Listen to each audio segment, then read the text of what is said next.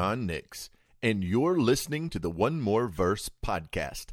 One More Verse is a resource designed to help people understand the Bible. The passage for today is Genesis 3. The Garden of Eden was a place of beauty, abundance, and it was completely untouched by sin in the beginning. Our first parents enjoyed a paradise where everything that God had created was good.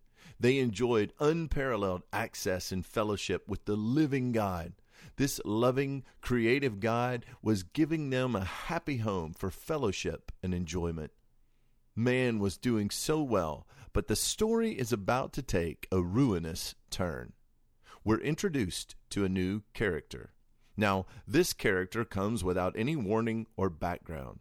It catches us somewhat off guard. We know, as far as chapter 1 and 2 goes, what God had specifically created by the power of His Word, but at some point, God created angels. Now, these created beings, some of them rebelled.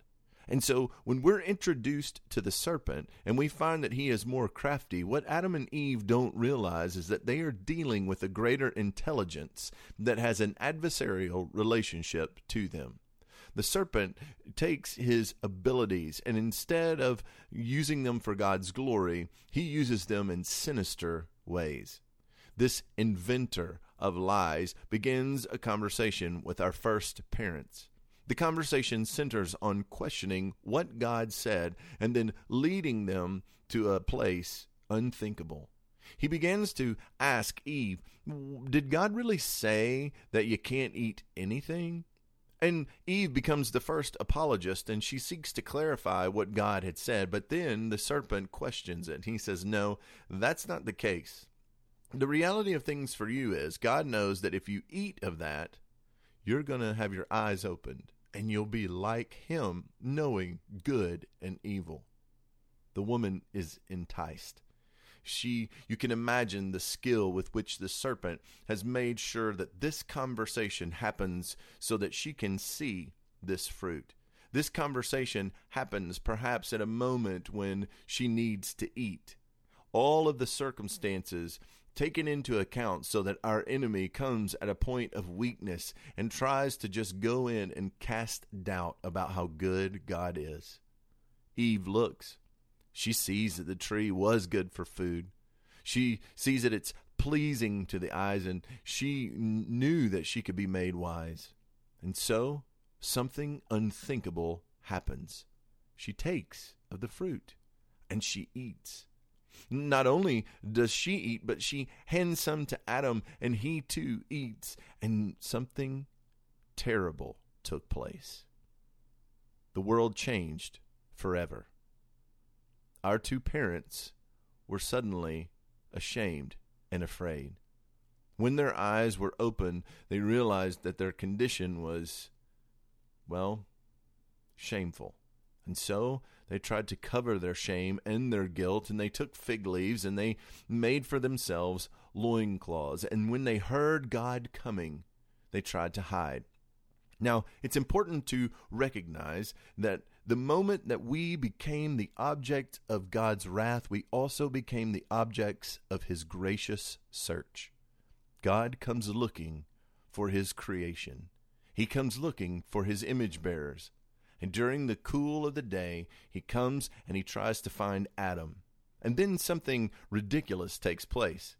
Adam and Eve tried to hide from the creator of all things. And so, when he calls, Where are they? Adam says, Listen, we heard you coming, but we were afraid. We know that we don't have any clothes on, and so our shame caused us to run and hide. God asks a question that he certainly knows the answer to about whether or not they had eaten the fruit. And then the blame game begins. Adam shifts the blame to Eve. Eve shifts the blame to the serpent. And God levies the penalty and consequences unthinkable. God said to the serpent that he would be cursed, that he would go on his belly. But the important thing that happens in verse number 15 is that the gospel and the story begins to take shape in a way that we'll be able to trace this storyline all the way through the end.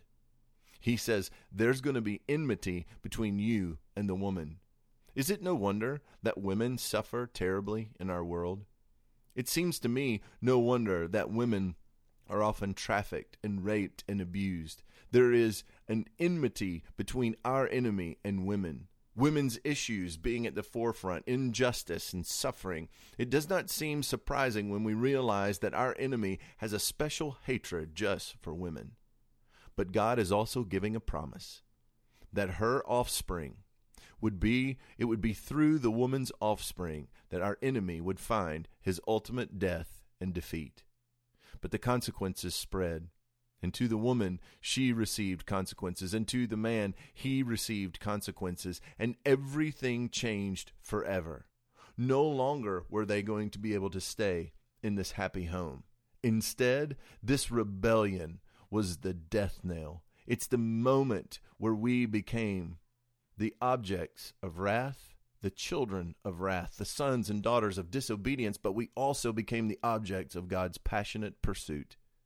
He came looking for his rebels, and instead of destroying them in that very moment, for as soon as the fruit passed over their lips, God would have been right and just to take their lives immediately. But instead, he is kind and gracious and merciful. And so, God made for Adam and for his wife garments of skin, and he covered their shame. Imagine these animals had to die. For the first time, death comes to God's creation. God will have to cover the sin of his creatures, and so he does. But the relationship between God and those who bear his image was forever changed. Because of sin, they were cast out of the Garden of Eden. And the Lord God even sent a, a, an angel to guard the place with a flaming sword. Our parents were tossed out of their happy home.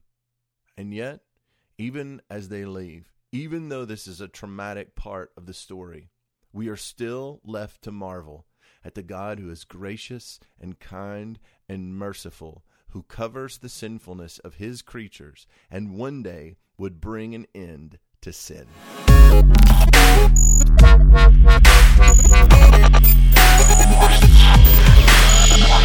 Thanks for listening to the One More Verse podcast.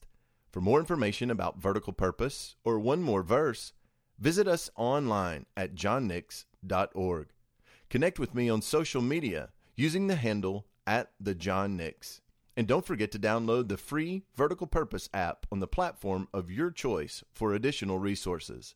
Thanks again, and join me tomorrow for the One More Verse podcast.